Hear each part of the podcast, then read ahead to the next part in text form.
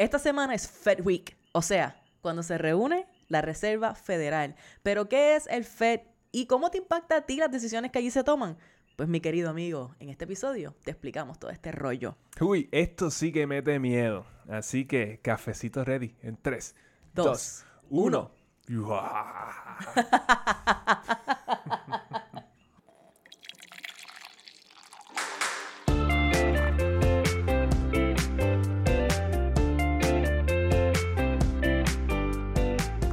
Saludos y bienvenidos a Café on a Budget, tu expreso hacia la libertad financiera. Te habla tu host, Manuel Vidal, y me acompaña la mejor money coach de todo el mundo y todo el universo, Suhaily Matos. Manuel, la gente no te entiende cuando tú dices eso. ¿Qué está pasando, mi gente? Bienvenido, bienvenida al episodio 135 hoy, lunes 31 de octubre de 2022. Halloween. Halloween, hoy es la noche de las brujas.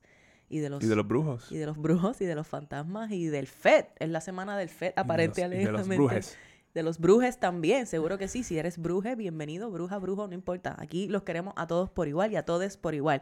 Mira, y tú que nos estás viendo a través de todas las plataformas, Apple Podcasts, Spotify, YouTube, Liberty, Puerto Rico, Canal 85 y 285, donde nos ves todos los domingos y los lunes a las 4 de la tarde. ¿Tú sabes para qué? Para que hagas tu double shot de Café on a Budget. Estamos súper activados y te queremos dar las gracias si eres una de esas tantas personas que nos han dejado un rating de 5 estrellas y un review en Apple Podcasts, como Yeshua, que nos dice que cuando descubrió este podcast le ha parecido genial en el sentido de la educación para tener una finanza saludable. Es un podcast que te habla de forma básica y sencilla para que entiendas todo a la perfección. Así que ya tú sabes, gracias Yeshua por ese rating tan brutal. Wow. Eso se siente bien, bien chévere. Aquí, eso. En el corazoncito. Uh-huh. Ahí se siente Manolo. ¿Qué está pasando? ¿Qué está pasando? Digo yo. ¿Qué está pasando, Manuel Vidal? ¿Qué está pasando? Me gusta porque te adelantaste. Tú sabías lo que venía. No, yo no sabía. No tenía idea. Pues cuéntame, ¿qué está pasando? Pues mira, ¿qué está pasando? Las hipotecas llegaron al 7% esta semana pasada. Sí. Por primera vez en 20 años. So, la última vez que estuvieron en los intereses así de altos fue cuando explotó la burbuja del dot-com en el 2000. Ajá, 2001, por allá. Y los intereses en ese momento iban bajando. Uh-huh. Que esa es la diferencia. Ahora estamos al revés. Ahora van subiendo y vamos por el 7%. Mira qué bien. Así que las cosas se ven medias. Pero mira, eso, lo que significa que si el año pasado tú obtuviste, uh-huh, tenías el chance de obtener una hipoteca de $1,000 mensuales, uh-huh, por poner un número redondo, esa misma hipoteca hoy te estaría costando $1,800. ¡Ay, qué miedo! Dios sin Jesús. Eso es un aumento como casi de un 80%. Sí, casi el doble. Sí. Uy, eso te cuesta casi el doble. Exactamente. El año pasado están como al 3% y ahora están al doble. Y eso compounds. Amortizado, porque así es como funcionan las hipotecas. Es amortizado. Tú estás pagando un montón de intereses al principio y piensa que de estos $1,800 que tú estés pagando, mucho de eso, si estás empezando ahora, se está yendo, uh-huh, a los intereses y el principal se queda igual. Literalmente, esa casa que tú quieres comprar, uh-huh, te sale el doble de lo que te salía hace un año. Qué fuerte, así que considere eso. A ver, la gente sigue vendiendo casas, la gente sigue comprando casas. Eso no ha cambiado. Ahora, sí está más lento. Sí. Ahora sí se están reportando bajadas en las ventas. Uh-huh. Pero ahora mismo todo el mundo está en esta situación de que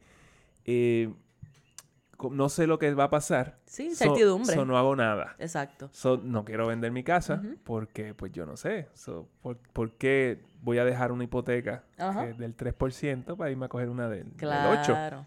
Y sobre todo si entonces las propiedades están en récord high, aunque ya eso se vaya nivelando. De cierta manera se esperaba un poco, ¿verdad? Que el mercado se sostuviera un poquito, se aguantara, porque es que iba subiendo demasiado rápido. Exacto. Así que esto es, uh-huh, parte de lo que se estaba, yo creo que esperando que fuera a suceder. Hay un poco de eso, un, uh-huh, poco de eso. Y pues el Fed está tratando lo posible por parar el tren. Pero bueno, Ya mismito hablamos de eso. Como, pues, los intereses están altos, pero siempre hay oportunidades. Esto no es como una razón para que tú dejes de buscar una casa, porque pues tú no sabes qué va a pasar. Los intereses pueden seguir subiendo. Esa es la realidad de esto. Sí, porque tampoco es sentarse para atrás a esperar a que los intereses bajen otra vez a cero. Eso puede ser una década. Claro.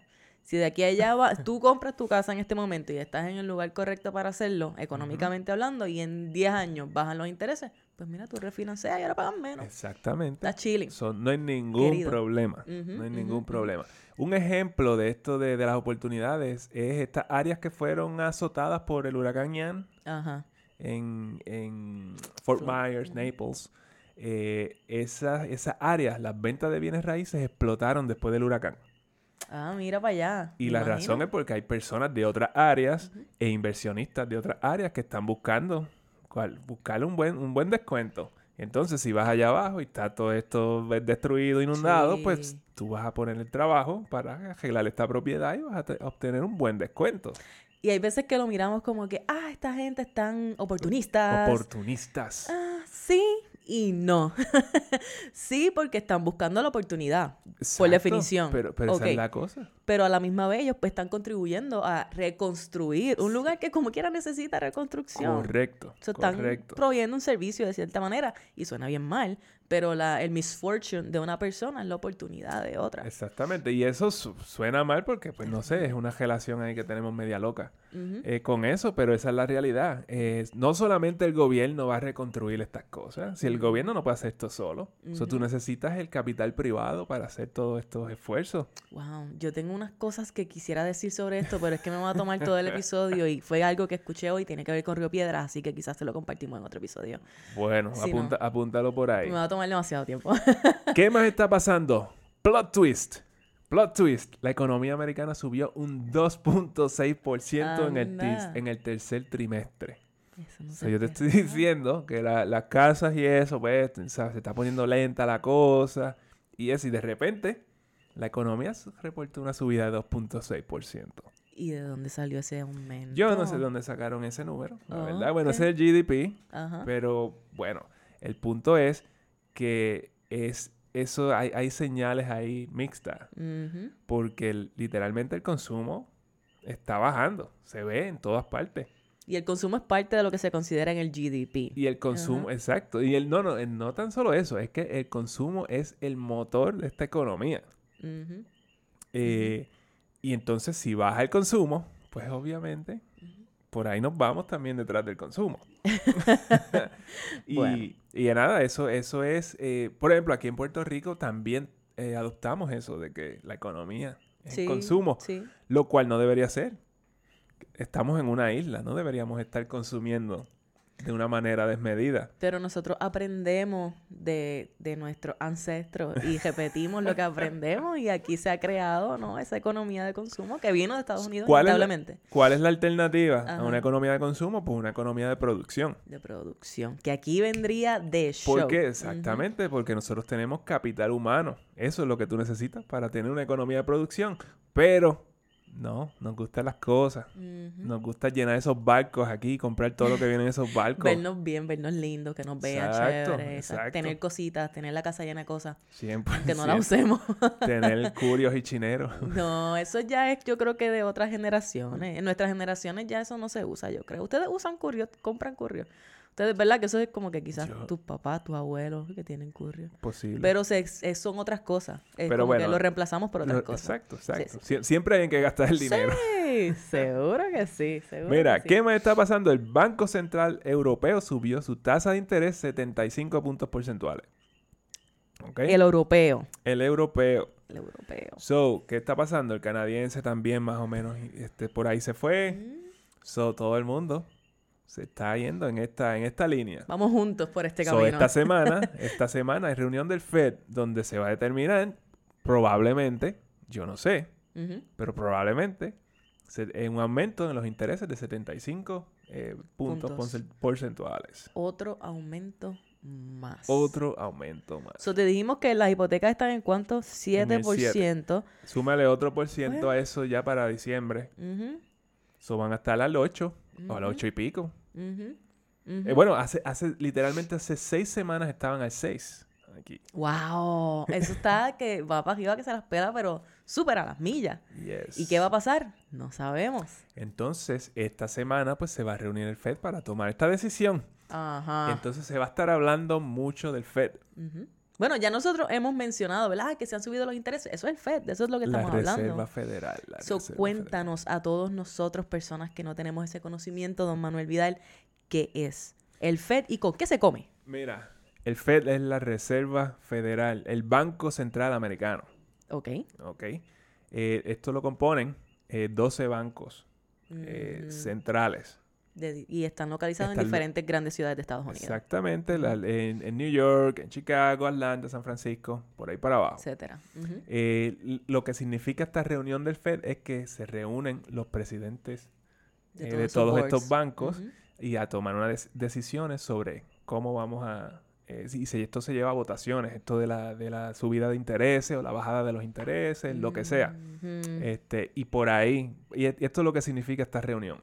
Ok, y tú me estás diciendo que lo que se espera es que ahí ellos determinen, vamos a subir los intereses más, 0.75, y que no entiendo. Ok, el trabajo del FED es asegurar la estabilidad económica, al menos eso dicen ellos. Eso es lo que en papel, eso es lo que se supone. Entre otras cosas, ellos hacen otras cosas. Pero todo eso a través de la política monetaria del país. Uh-huh. Esto puede ser algo como establecer la tasa de interés en la cual los bancos se prestan dinero entre ellos. Exactamente. Porque los bancos no solamente les prestan dinero a nosotros, a los ciudadanos, a los inversionistas, a las compañías, a los negocios, ajá, también se prestan dinero entre ellos. Claro que sí. ¿Okay? Tú no piensas que cuando, ¿verdad? Uh-huh. Tú no piensas que cuando tú vas y depositas dinero al banco, ese dinero se queda ahí guardado, ¿verdad? Uh-huh. Esperando a que tú quieras ir a sacarlo. Porque así no es como funciona. Exacto. Ese dinero se está utilizando, prestándose, invirtiéndose, etc. Exactamente. Etcétera. Ellos te van a pagar punto bicicleta por ese dinero, mientras ellos van a hacer 2 o 3 pesos con él. Un poquito más de punto bicicleta. O bastante más de punto bicicleta. Ajá. Entonces... Ajá, espérate. Uh-huh. Tú lo que me estás diciendo entonces es que el trabajo del FED es asegurar la estabilidad económica, y parte de eso, mucho de eso, tiene que ver con la inflación. Ellos están entonces a cargo de controlar un poquito de eso. O intentar controlar. Ellos quieren controlar la inflación. Ajá. La inflación está en un 8.2% por ahí. Y una de las herramientas que tiene la Reserva Federal para manipular un poco esta inflación, al menos eso es lo que ellos esperan, es con la tasa de interés. Ellos suben la tasa de interés, lo que se conoce como el Federal Funds Target Rate, ¿ok? Chanfle. Ese es el interés. Cuando dicen, subieron los intereses, ese es el interés que están subiendo. Okay. Ese es el interés que se pagan entre ellos, los bancos. Mm. ¿Qué pasa? Que como la economía es como una máquina con un montón de piezas, uh-huh, trabajando en conjunto. Montón de piezas. Cuando se sube esa tasa de interés, todas las demás tasas de interés por ahí para abajo terminan subiendo. Por ejemplo, las hipotecas. Exactamente. Y te damos más de eso ya. No es, y de esto te voy a hablar un poquito más en un ratito, uh-huh, pero no es que el FED dice las hipotecas van a tener esta tasa de interés. Nada de eso es cierto. Ellos están poniendo ese interés base, uh-huh, para entre los bancos. Y entonces, pues claro, está mientras... el banco lo pasa por ir para abajo. El banco lo pasa y cada layer, ¿verdad? Cada layer, pues, va a tener su ganancia. Y por eso es que cuando llega a donde nosotros, a modo de préstamo, pues los rates son más altos de los que dice el FED. Está reflejado ahí. Está reflejado ahí. La economía está, pues, como ya hemos dicho aquí, está red hot. Está súper caliente. Uh-huh. Y el FED lo que está tratando es de tirarle agua por encima y enfriarla. Uh-huh. Pero le están tirando cubitos. Y entonces lo que hace es que se evapora el agua y no, como que no hay mucho control. Está haciendo vapor. Está saliéndose del control del fuego. Está un poquito fuera de control. Exactamente. La idea de subir la tasa de interés es para disuadir a las personas, a los bancos, a los comercios, a todo el mundo. A nosotros. Uh-huh. A que no tomen dinero prestado. Porque ¿qué pasa cuando tú tomas dinero prestado? Por ejemplo, al nivel donde nosotros estamos, uh-huh, mientras tú tomas dinero prestado para consumir y así aumentar la actividad económica. Cuando, uh-huh, tú tomas préstamos, porque la gente, acuérdate que piensan que el crédito, uh-huh, pues es ingreso. Yo lo gasto, claro, por ahí para allá. Claro, claro. Cuando ellos bajan eso, suben los intereses, pues baja la actividad económica. Se supone. Se supone. En teoría, ¿verdad? Y sí se ve, se nota en algunos aspectos, en algunas áreas, pero mientras las personas todavía sientan o no se hayan dado cuenta de que quizás el costo de vida está mucho más alto, pues mientras se sientan que están más o menos igual o sigan teniendo su trabajo estable, pues siguen consumiendo igual que antes. Lo que pasa es que ahora consumen más porque es más caro. Pues eso, la idea es que si algo cuesta más, las personas en general lo hacen menos. Lo compran menos, lo consumen menos. Lo consumen menos. Ajá, y así es como la Reserva Federal planifica manipular la economía. Literalmente eso es. Te voy a poner te voy a poner el dinero más caro para que no cojas tanto prestado y consumas menos. Es correcto. Eso es todo lo que ellos están tratando de hacer en este momento. Exactamente, exactamente. Ay, ay, ay. Okay. Jay Powell, que es el presidente de la Reserva Federal, él ha dicho que estas movidas van a causar some pain. And I quote. Quote unquote, quote unquote, pain. En las personas, ¿ok?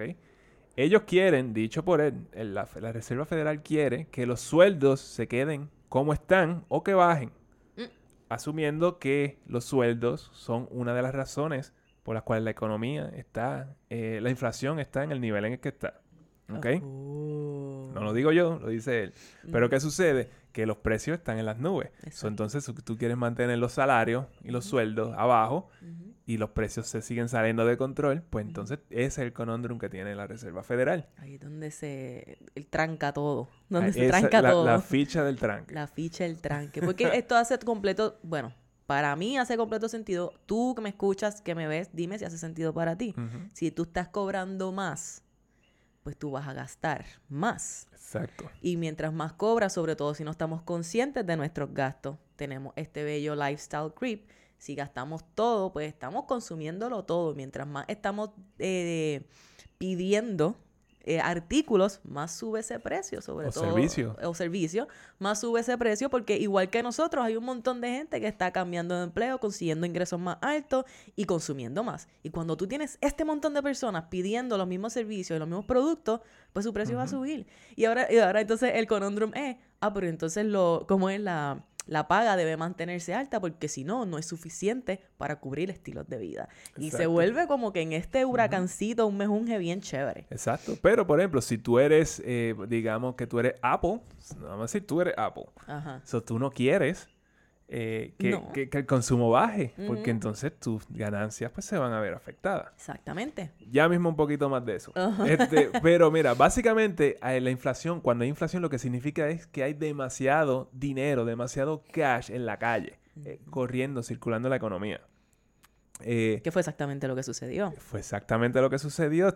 Nosotros hemos hablado de esto. Desde antes que esto pasara, estábamos hablando de la posible inflación. Desde que salió Café on a Budget en marzo de 2020, estamos hablando de esto. Exactamente, exactamente. Y los demócratas, por ejemplo, ellos están controlando todo ahora mismo, Cámara, Senado, el Ejecutivo. Ellos repartieron $2 trillones de dólares, ¿ok? En este año y en el año anterior. Y ahora no quieren hablar de la inflación. Busca por ahí. So, busca en YouTube, o busca Nancy Pelosi on recession o en inflation. No dicen nada. De verdad. Literalmente, ellos no han dicho nada. ¿Y qué pasa? Obviamente, los republicanos, estamos en midterms, de hecho, esta semana. Pues por eso es que no dicen nada. Exacto. Pero esa es la cosa. Los republicanos están dándole a esto. Bueno, ¿por qué? Porque ellos no tienen nada que ver. Esto lo pasaron los demócratas solos. Ningún republicano votó. No, pues claro. Pues en ese caso, pues vamos a echarle todos los 20 a los demócratas. Están enterrándolo. Hope for the best. Dime tú, yo no sé, a mí me va a estar bien interesante estas elecciones, ¿verdad? Porque si de verdad, estamos de esta manera, por eso es que los demócratas no están hablando necesariamente entonces de la inflación porque no les conviene. Exacto. Entonces es como que vamos a hablar de otras cosas, vamos a hablar de otros problemas. Sí, están buscando otros problemas. Y entonces los republicanos están como que no, vamos a hablar de inflación porque les conviene, ¿verdad? Así que vamos a echar un ojo a ver qué pasa en estos midterms y después de los midterms vamos a estar pendientes a ver si los demócratas empiezan a hablar de inflación o no. Eso es lo que a mí me daría curiosidad, porque yo no sé cómo qué está pasando allá, pero pues si tú sabes este trasfondo y esperas un poquito de tiempo, pues te das cuenta cómo es que están jugando el juego. Exacto. Ajá. Exacto. Pero mira, ellos yo creo ahora mismo se está buscando cambiar esta mentalidad de los 70. Ajá. Porque en los 70, pues, la economía de Estados Unidos se movió del gold standard. Era el cash que había corriendo allá afuera, tenía de backup el tesoro, uh-huh, que eran lingotes de oro, literalmente. Literalmente oro físico. Entonces ellos se movieron de eso, uh-huh, para que el dólar esté backup por nada. Por nuestra fe. Por nuestra fe. Literalmente por nuestra fe. Ya no hay suficiente oro para cubrir con el cash. So, olvídate del oro, vamos por fe. Este es el argumento que usan estas personas de Bitcoin, uh-huh, y de cripto, uh-huh, de que pues esta es la solución a, claro, ese problema porque, tú sabes, descentralizado. Es que casi lo mismo. Es casi lo mismo. Ajá, pero, ajá, anyway, en aquel momento se dijo que una inflación de 2-3% era algo normal y que esperado hasta cierto punto. Uh-huh. Y todos lo aceptamos. Ellos lo aceptaron, nosotros lo aceptamos. Todo, uh-huh, el mundo estaba cool con eso. Y ya eso lo hace una verdad. Exactamente. Uh-huh. Pero ¿qué sucede? Eso era como un self-fulfilling prophecy. Porque esa misma actitud causa la inflación. Porque, uh-huh, ¿qué sucede? Dime tú que tú en algún punto tú has dicho, tengo que comprarme este artículo hoy porque pues puede que mañana esté más caro. Me sale más caro, después sale más caro. Sí, exacto. 100%. ¿So qué quiere decir eso? Que eso aumenta el consumo de los productos hoy, uh-huh, y sigue aumentando el precio. Exacto. El precio, correcto. Y esos son los aumentos que te dan automáticos de tus ingresos, ¿verdad? Tú esperas un 2 a un 3% de aumento todos los años. Y nada más que eso, ¿verdad? Uh-huh. Y es desde precisamente los 70 llevamos en eso. Todo el tiempo. Y a fin, uh-huh, de cuentas, es como que yo creo que la inflación casi siempre hasta más que eso, desde mi punto de vista. Lo estoy diciendo de la ignorancia. Así, sí, que don't quote me on that. Pero esta es la cosa. Y que cuánto de lo que hace el Fed y lo que dice el Fed es simplemente psicología. Mm. ¿Cuánto de eso es psicología? Porque aquí entonces que entra la relación con el dinero, yeah, y todo esto. Porque ellos te pueden decir... pues, nada más con la expectativa de que ellos van a subir los intereses, pues tú tomas decisiones en base a eso. Y no solamente tomas decisiones, porque tomar decisiones para mí suena como que tú estás respondiendo, pero la mayoría de la gente no responde, sino que reacciona. Uh-huh. El Fed dijo que va a subir los intereses. ¡Ay, Dios mío! Tengo que ir a vender XYZ porque se va a caer el stock. Exacto. O ¡ay, Dios mío! Tengo que ir a hablar con yo no sé quién porque tengo que vender mi casa ahora antes de que ta. Y entonces te hace tomar esas decisiones desde el miedo. Y eso, uh-huh, tiene mucho que ver con tu relación con el dinero porque no te sientes... La incertidumbre te causa inseguridad y cuando tú no te sientes seguro en tu cuerpo ahí es que llega el estrés, la ansiedad, el miedo y uno comienza a tomar decisiones reactivas en vez de proactivas y pensadas. Uh-huh. Y esas son las cosas que nos ponen en situaciones bien difíciles. Es por eso mismo ellos, por ejemplo, Jay Powell, él nunca va a decir que estamos en una recesión. No. Nunca lo va a decir porque si él dice que estamos en una recesión, chacho, bendito. ¿Qué tú crees, tú que me escuchas, qué tú crees que eso causaría si el presidente, si el Fed viene y dice... Estamos en una recesión ahora, uh-huh, mismo. Bueno, el que más lejos está es Biden. El que más lejos está, él dice, no, aquí no está pasando absolutamente nada. Y si hay una recesión, literalmente eso fue lo que él dijo, ajá, y si hay una recesión, it's gonna be mild. Sí, no se ha enterado todavía, está un poquito behind, lo están trayendo poco a poco porque puede ser muy fuerte todo esto. Él es el único que está en esas cosas. Pero antes de continuar, uh-huh, yo tengo que decir que este es el momento ideal para que si tú no estás al día con exactamente cómo es que se está moviendo el dinero en tu casa, tú te pongas al día para que así dejes de tomar decisiones reactivas y comiences a tomar decisiones proactivas porque estás viendo los datos y porque sabes cuáles son las cosas que puedes hacer para la circunstancia en la que estás. Entonces, si todavía tú no has aprendido a hacer tu budget, no tienes tu fondo de emergencia, no has comenzado a saldar tus deudas, tienes que escribirnos, tienes que adquirir Money Mindflow, que es el curso digital de Café on a Budget, para que aprendas entonces a hacer tu presupuesto y a monitorearlo de una forma efectiva que te dé los datos que tú necesitas para tomar decisiones seguras de dinero. No hay nada mejor que uno sentirse seguro de las decisiones de dinero que uno está tomando. Uh-huh. ¿Ok? Ok, continuamos. Ok. ¿Cómo entonces la Reserva Federal afecta algo como el stock market? Por, uh-huh, ejemplo, la bolsa de valores. ¿Cómo? Pues mira, ¿qué pasa cuando suben los intereses? El costo de hacer negocios es mucho más alto. Uh-huh. Y entonces esto va a afectar negativamente los profits, las ganancias de las compañías. Ajá, ajá. Lo cual a su vez retrasa el crecimiento. Y eso pues a nosotros que somos inversionistas Aquí es nada, eso no nos gusta. No nos gusta ver la cuenta en rojo. Ya, yeah. Ponemos, los que ponemos, tenemos el dinero en el stock market, pues hay potencialmente de que la cuenta esté en rojo. Ahora mismo. Y de hecho, ahora mismo, todos los días tenemos gente escribiéndonos sobre sus 401k, sobre sus cuentas de retiro, uh-huh, porque están preocupados porque la están viendo bajar. Uh-huh. Y pues, eso es parte del ciclo en el que estamos. Exactamente. Claro, hay cosas que tú puedes hacer y también tú puedes optimizar tu plan de retiro 401k, tu plan de inversiones. Si no sabes cómo hacerlo, déjanos saber porque te podemos poner, ¿sabes? Te podemos buscar los recursos que tú necesitas. Pero entonces aquí lo importante es que tú te estás dando cuenta, ¿verdad? De que, sí, pues vamos a controlar la inflación, el Fed sube los intereses, significa que vamos a consumir menos nosotros porque, no, ¿sabes? Tenemos que tener estos límites ahora. Y si consumimos menos, como Manuel habló de Apple, pues Apple va a vender menos. Uh-huh. Y encima de eso, la inversión de Apple. Claro. Eso es como que todo esto literalmente significa cero crecimiento. Si Apple vende menos, salen sus números en sus reportes que a la gente no le gusta. ¿Y qué hace la gente? Empieza a vender sus stocks de Apple. ¿Y qué pasa con el stock de Apple? Empieza a bajar y ahí es donde nosotros estamos viendo nuestras cuentas de inversiones que están en rojo.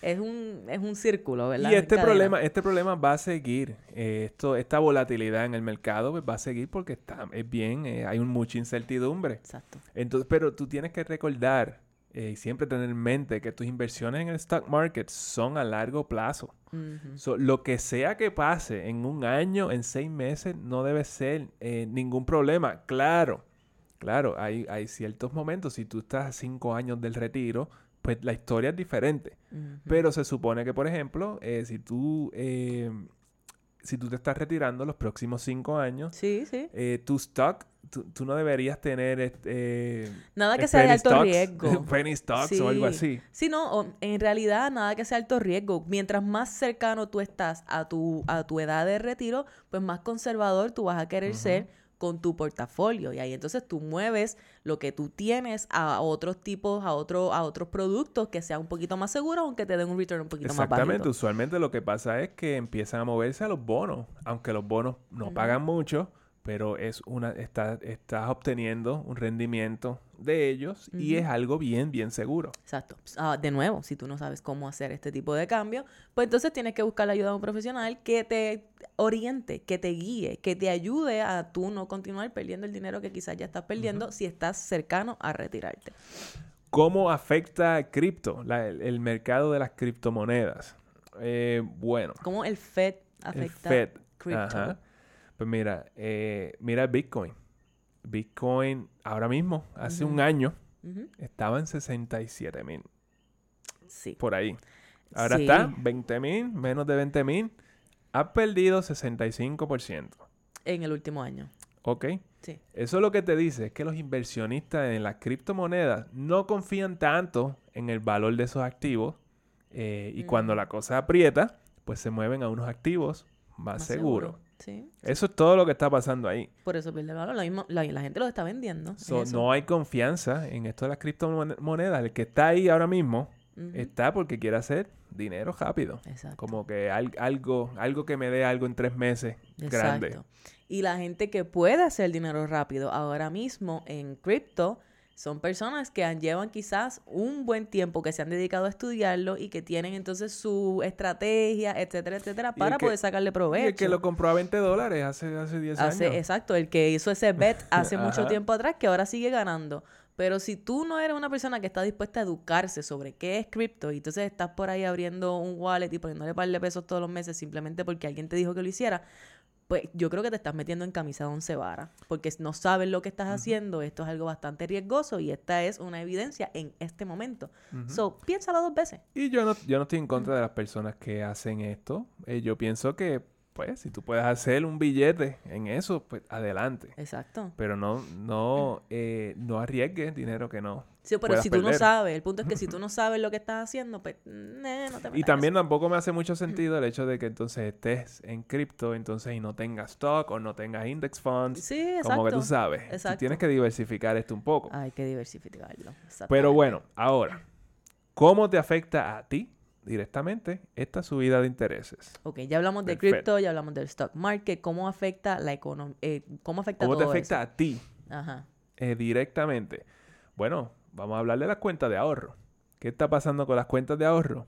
Probablemente no mucho. Las cuentas de ahorro, los intereses están subiendo, pero suben mucho más lento que cuando los intereses que te cargan a ti para pedir prestado. Sí. Mucho. ¿En cuánto están las cuentas de ahorro ahora mismo en términos de intereses? Ay, bendito. Todavía no llegan, todavía no están en el punto 1. Bueno, exacto. Estamos hablando de las cuentas de ahorro normales. Normales. Pero, exacto.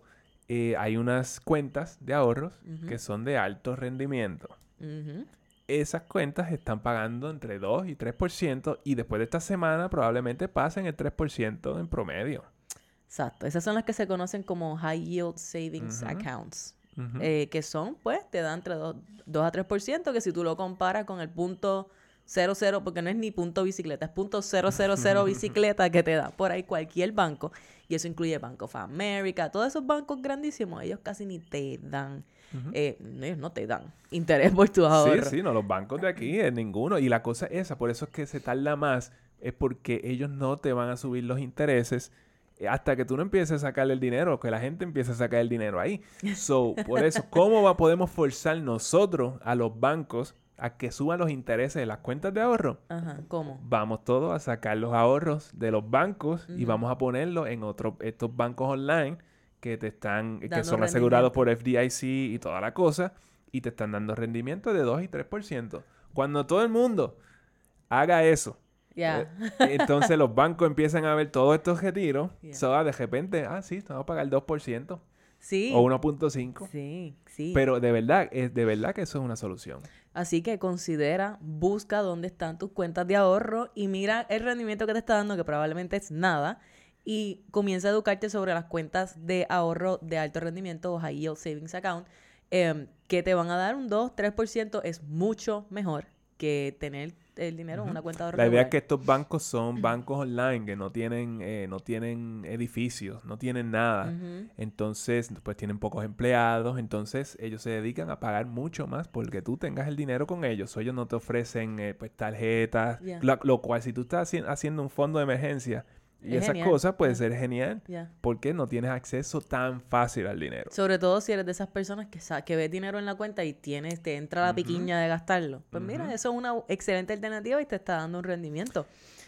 Y hablando de ahorros, como que pues yo creo que ahora es como que un buen momento para aumentarlo.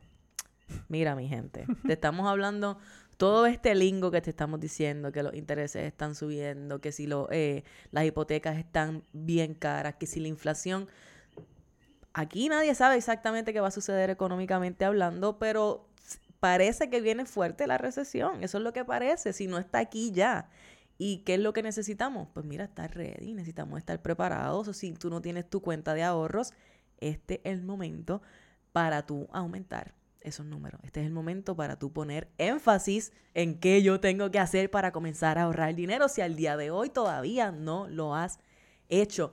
No esperes más tiempo. No esperes más tiempo. Tú no sabes cómo empezar. Déjanos saber. Pero el punto es que hay que comenzar a mirar estos números ahora y hay que tomar acción. Hay que tomar acción. No quiero escucharte lamentándote en un año, en 6 meses. No quiero. Este es el llamado. Este es el llamado. So, tenga cuidado, tenga cuidado. Mira, las tarjetas de crédito. ¿Cómo afecta esto de los intereses en las tarjetas de crédito? Pues mira, el costo promedio en intereses de una tarjeta de crédito está en el 19%.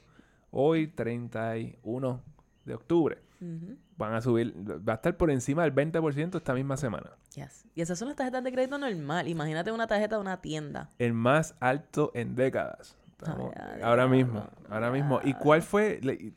Bueno, la tarjetita esta de Best Buy. ¿Cuánto está cargando? Tú sonaste bien despectivo diciendo eso. Bien despectivo, porque esa tarjeta... Conozco mucha gente que la tiene. Es que Best Buy está cool. A mí, vamos a dar. Best Buy está cool, pero ¿cuál es el interés que $20 y pico, casi 30%. 27. 27 a 30, interés variable. Obviamente depende de tu crédito, pero, o sea, tú quieres pagar el 30% de interés. por cualquier compra, cualquier cosa. Yo no quiero pagar ni... Significa que si tú gastas $100 y no pagas, tú cargas $100 a tarjeta, tú debes 130. ¿Eso hace sentido en nuestro cerebro? ¿Eso hace sentido? Uh-huh. No, la respuesta es no. Por si acaso no sabes la respuesta es no.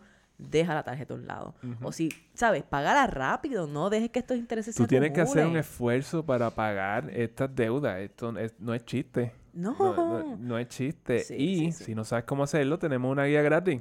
Guía gratis. cafeonabudget.com/deudas para que tú comiences a saldar todas tus deudas una a una con el método de Snowball. Ok, otra cosa que pudieras considerar también es... Y a mí no me gusta recomendar esto. Ajá. Pero la consolidación de préstamos.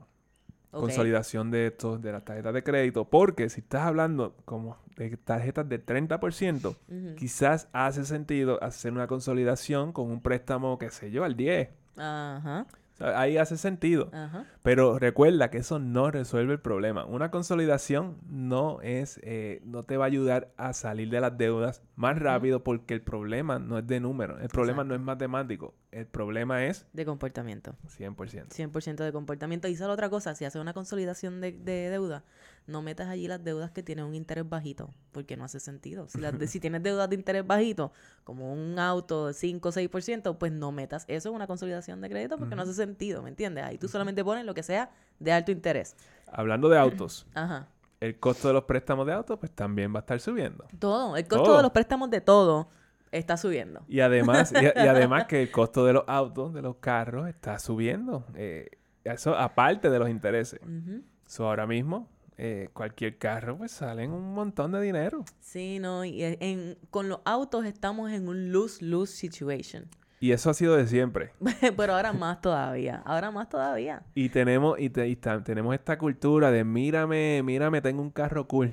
Como que me paseo por ahí, mírame, tengo un carro bien cool. Hater, gacho, demasiado entonces, hater. Bueno, pero es que eso es un problema que hay que resolver. Manuel quiere resolver el problema de los carros cool que hay en la calle. Que todos los carros sean uncool. Para que pueda...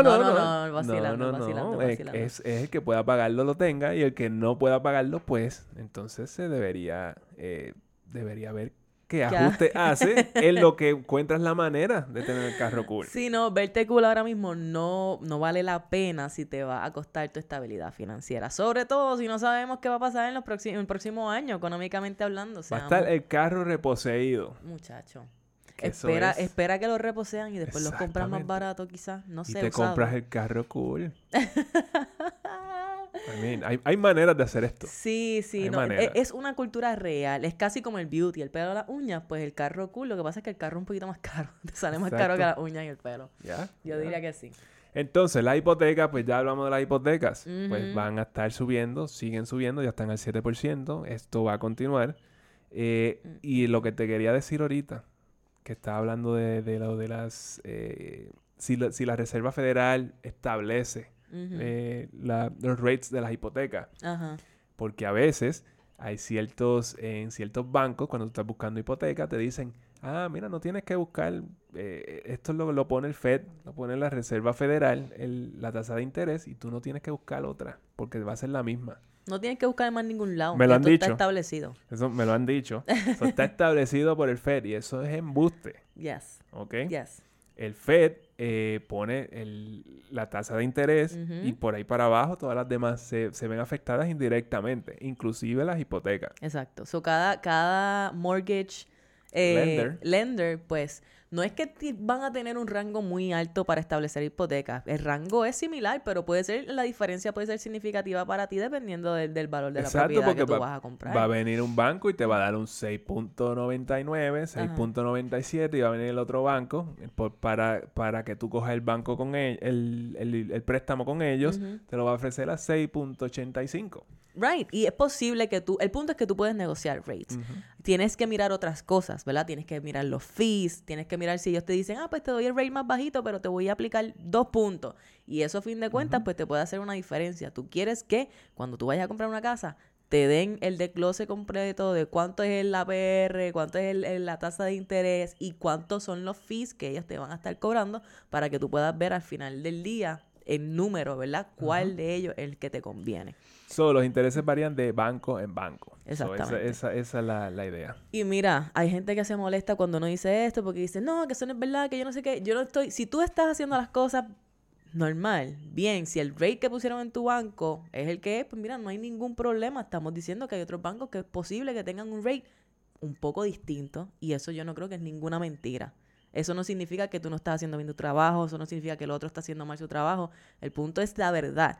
Tú, como persona que va a comprar una propiedad, tienes todo el derecho de shop for rates en diferentes bancos. Bueno, y por eso tú puedes hacer eso por 3 meses. Claro que sí. Sin que te afecte el crédito. Una vez te hacen el pool de crédito la primera vez, pues vas a tener una cantidad de tiempo en donde puedes hacer todas las verificaciones de crédito, 3 verificaciones, 4, 5, 6, las que necesites, y te cuenta como una porque se entiende que tú estás comprando, ¿verdad? Estás shopping around para ver con quién te quedas para tu préstamo. Así que aprovecha ese beneficio. Continuamos, don Manuel Vidal. ¿Qué más? Los I-Bonds. En el episodio 109 mencionamos los I-Bonds por primera vez. Que eso fue en mayo, cuando aparecieron estos bonos del Tesoro, donde ellos están pagando un 9.62%. Eso todavía sigue siendo cierto. 6 meses después, ellos están pagando 9.62. Ya el deadline para pasar para los próximos 6 meses ya pasó, pero... todavía va a estar como al 7%. Esta misma semana se supone que anuncian esos rates de nuevo. Ese rate tú lo aseguras por 6 meses. Así que... Okay. No todo sube en, tú sabes, en contra tuya. También hay cosas, hay productos, hay activos que suben a tu favor, como son los I-Bonds. Yeah. Pero, pues nadie quiere poner el dinero ahí. Esa es la realidad. Nadie quiere bloquear el dinero porque, pues, ahí está, no tienes acceso a ese dinero por un año mínimo. Exactamente. Pero nadie quiere hacer eso. Bueno, si tú hubieses escuchado quizás a Manuel en el episodio 109, cuando esto salió por primera vez, ya te hubiesen pagado el primer return de los primeros 6 meses, porque hace 6 meses que sacamos esta información. Exactamente, y ellos te acreditan los intereses a los 6 meses, ¿y qué pasa? Los próximos 6 meses te los acreditan encima de esos 6 meses. Eso es compounded. Eso es compounded. 100%. Interest. Mi gente, si tú alguna de estas cosas no está clara para ti, escríbenos un email, escríbenos un comentario, lo que sea. Nosotros no nos está malo y al contrario, queremos darnos cuenta de cuando quizás tenemos que darle más tiempo o explicar algunas de estas cosas un poco más o investigar un poco más, porque no es como que Manuel lo sabe todo. Nosotros te estamos dando toda la información que nosotros podemos darte por ahí para abajo. Tú, pues, algunas las vas a entender, otras no, pero la cosa es que poquito a poco... es como yo digo, take what serves. Exacto. Lo que te sirva, tómalo. Lo que no te sirve, descártalo. No pasa nada. Y al contrario, hay veces que yo pienso que tú puedes venir y escuchar algunos de estos episodios de nuevo porque en aquel momento capturaste algo, pero ahora, como ya tienes más conocimiento, puedes capturar algo distinto y este puede ser uno de esos episodios. Bueno, otra cosa, la recesión. ¿Qué tiene que ver el FED con la recesión? Pues tiene que ver mucho. Dime. Porque se dice, por ahí lo que se dice, que esta subida demasiado agresiva de los intereses... podría llegar a unos niveles insostenibles donde pues entonces provocan la recesión. La Reserva Federal pudiera estar provocando la recesión. Y la recesión no es otra cosa que un periodo de contracción económica, o sea que no hay crecimiento económico. Eso es lo que recesión significa. Exactamente. Y si buscas el último discurso de Jay Powell después de la última reunión, esta semana hay otro, esté pendiente, el miércoles. Okay. Va a haber otro. Manuel, te deja saber. Seguro, porque a mí me encanta escucharlo. A mí me encanta escucharlo hablar. Especialmente si estoy trading. ¿Qué pasó? Tú eres loco, muchacho. Eso no suena like a good idea. Si busca la última información, la Reserva Federal, Jay Powell, él dice, and I quote, "The chances of a soft landing are likely to diminish." Okay. "We have to get the inflation behind us. I wish there were a painless way to do that. There isn't." Wow, eso suena súper... Él dijo eso. Contexto. Soft landing. Ya no se está usando ese término. Ok. So, lo que está diciendo es que las probabilidades de tener un soft landing... Que vamos a aterrizar así, como un avión, suavecito. Pues él dijo que las probabilidades de que eso sucediera en verdad es como que probablemente se iban a desaparecer. Exacto. No iban a haber chances de que esto sucediera. Porque desde COVID se está hablando de que, mira, hay una recesión, subimos y ahora es como que vamos a volver a caer en términos económicos. Exacto. Pero vamos a tener una caída suavecita. Es como que, como si hubiesen plumas esperando por nosotros en el piso y vamos a caer, pero casi ni se va a sentir. No Exacto. va a pasar nada. Ese era el discurso del Fed. Pues él dijo que ya eso no se ve de esa manera. Parece que puede que nos rompamos un par de huesos. Pero mira, a mí lo que me gusta es el lenguaje que ellos usan. Es brillante. El lenguaje que ellos usan es brillante. The chances of a soft landing are likely to diminish. Are likely to diminish. Él no puede decir que they're not there. Por eso es que esta gente está en el nivel en que están, porque ellos pueden llevar un mensaje. Y lo pueden llevar, si fuera yo el que estuviera dando ese mensaje, vale, bendito, estuviera todo en fuego. Por eso tú no eres el Fed. La Casa Blanca estuviera en fuego. Por eso tú no eres el Fed. Pero mira, lo otro es que es lenguaje y la cosa es que tú lo escuchas y te sientes bien de escucharlo, como que, ay, me siento comforted. Ay, sí, me dijo que nos vamos a joder, pero... Exactamente. Pero qué bien me siento. Me siento como que bien, es como si me diera un abrazo. Pero lo otro que él dijo, ¿verdad? Es que tenemos que dejar la inflación atrás de nosotros porque nos está, pues, literalmente, en otras palabras, nos está haciendo daño, ¿verdad? Tienes razón. Y lo último que Manuel te dijo en su inglés es que Jay Powell dijo que él desearía que hubiese una manera que no fuera de tan dolorosa para hacerlo, para controlar la inflación, pero que no existe. No hay una manera que deje de ser dolorosa para controlar la inflación. O sea, lo que le está diciendo es precisamente lo que Manuel dijo, nos vamos a... Llevamos 6 meses hablando de un soft landing. Y ya no hay soft landing. Ya es par de huesos jotos. Como que never mind. Y precisamente por eso, mi gente, es que tenemos que educarnos sobre qué es lo que significa esto, ¿verdad? Que nosotros te estamos hablando del Fed y tú dices, ay, ¿qué me importa a mí el Fed? ¿Qué me importa a mí el Fed y lo que diga y los intereses? Te impacta todo lo que tú haces, las cosas que tú tomas prestadas desde tus tarjetas de crédito, tus préstamos, tus hipotecas, tus carros, tu ingreso, el costo de tu vida, el costo de vida de las cosas que tú consumes, que tú compras, que son necesidades, impacta absolutamente todo. Ellos tienen en sus manos, ¿verdad?, la tarea tan difícil de controlar esta economía y ellos ya te están... Bueno, seas tú quien interprete lo que Manuel quoted de Jay Powell, ¿verdad? Yo no te voy a decir, sí, nos vamos a ver. Lo estamos diciendo por vacilón, pero interprétalo tú. Él te está diciendo, mira, esto va a ser doloroso y esto va a ser más doloroso para aquel que no esté dispuesto a hacer el trabajo y a mirar y a cambiar sus comportamientos y a decir, ok, espérate, ¿qué tengo que hacer para prepararme? No solamente qué tengo que hacer para prepararme para yo mantenerme bien, para tener estabilidad, ¿qué puedo hacer para prepararme y poder tomar ventaja de las oportunidades que se van a presentar? Uh-huh. Porque eso es otra cosa. Cuando hay periodos de recesión o de un mercado, un bear market, se abren muchas oportunidades porque personas tienen que vender, porque tienen deudas que pagar y quizás tienen que vender sus propiedades o sus negocios o lo que sea. Y si tú estás en una posición en la cual tú tienes el cash o tú tienes el crédito y tienes la posición económica de hacerlo, tú puedes hacerte de tu negocio, de tus inversiones, de tal manera que de acelerar tu libertad financiera. Así que uh-huh. Este es el llamado y esta es tu asignación, by the way. Tu asignación es que hagas tu plan de ahorro. Si tú todavía no tienes un plan de ahorro, si tú todavía estás viviendo check by check o month to month o como sea que le digan, tú tienes que hacer tu plan de ahorros, tú tienes que buscar la manera de bajar tu consumo, vivir por debajo de lo que tú haces y poder ahorrar ese dinero, crear tu fondo de emergencia. Tú tienes que comenzar a mirar tus cuentas de banco si tú no miras tus cuentas de banco. Tu asignación, haz tu plan de ahorro. Mira tus cuentas de banco. Que son muchos los que ni siquiera miran las cuentas de banco. Sí. Porque, pues, tienen miedo. Mira tus tarjetas de crédito. ¿Cuál es el interés que estás pagando en todas tus deudas, en tus tarjetas de crédito? ¿Cuánto interés te está pagando tu cuenta de ahorro?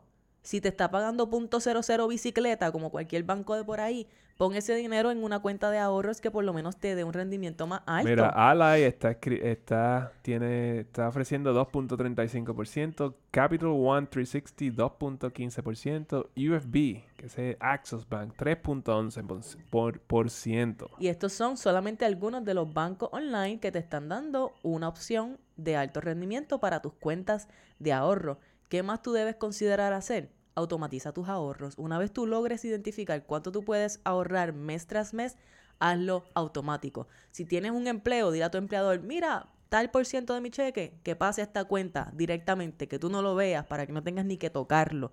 Pero entonces allí tú vas creando, ¿verdad? Ese fondo de emergencia, esos ahorros. Y lo segundo, mira tu cuenta de retiro. Comienza a mirar esa cuenta de retiro porque quizás no te dé mucho, no te guste mucho, porque pues puede ser que esté en rojo, pero hay que mirar, tienes que familiarizarte con esos números, también estar presente y ver cómo te sientes de ver esos números, cómo están, y piensa que esto es un momento súper determinante para tú comenzar a tomar movidas y a tomar medidas con ambas cosas, tus cuentas de ahorro y tus cuentas de inversiones. Uh-huh. 100%. Yo pienso que esta asignación es básicamente mira toda tu vida financiera. Siéntate sí. Y buscar todo, cada uno de esos aspectos. Yes. Y si no sabes cuál es el paso próximo a dar, escríbenos. Tenemos alternativas para ti, te podemos ayudar de diferentes formas, desde empezando a hacer tu presupuesto hasta por lo menos poder ver cuáles son las alternativas que tú tienes presentes. Te podemos ayudar, darte nuestra perspectiva y que comiences a posicionarte de tal manera que, mira, cuando este not so softish landing suceda, 100%. Pues tú estés standing, tú no tengas ningún hueso roto, mira, tú te puedas sacudir el polvito, seguir por ahí para adelante. Y ready para el 2023. Y ready para meter mano y hacer riqueza y crear riqueza generacional, potencialmente por primera vez en la historia de tu familia. Esto es bien importante y yo no creo que tú estás entendiendo cuán importante es este momento y cuán importante es que tú comiences a mirar esos números. ¡Uy! ¡Qué clase de mensaje! ¡Uy! Mira, eso es todo lo que tenemos, ¿no? Eso es todo lo que tenemos. Cuéntanos. ¿Ya lo has dicho todo? Ya lo he dicho todo. Cuéntanos entonces, ¿cómo te va? ¿Cómo están tus cuentas? ¿Necesitas ayuda? Si necesitas más información del FED, déjanos saber, estamos por aquí para ti. Nos puedes escribir a través de Instagram, nos puedes escribir a través de Facebook, YouTube, nos puedes dejar un comentario, tú sabes, en todas partes. Nos puedes escribir un email en cafeonabudget@gmail.com. Uy, así que con eso los dejamos. Dale. Así que nos vemos la semana que viene. Y esto fue Café on a Budget.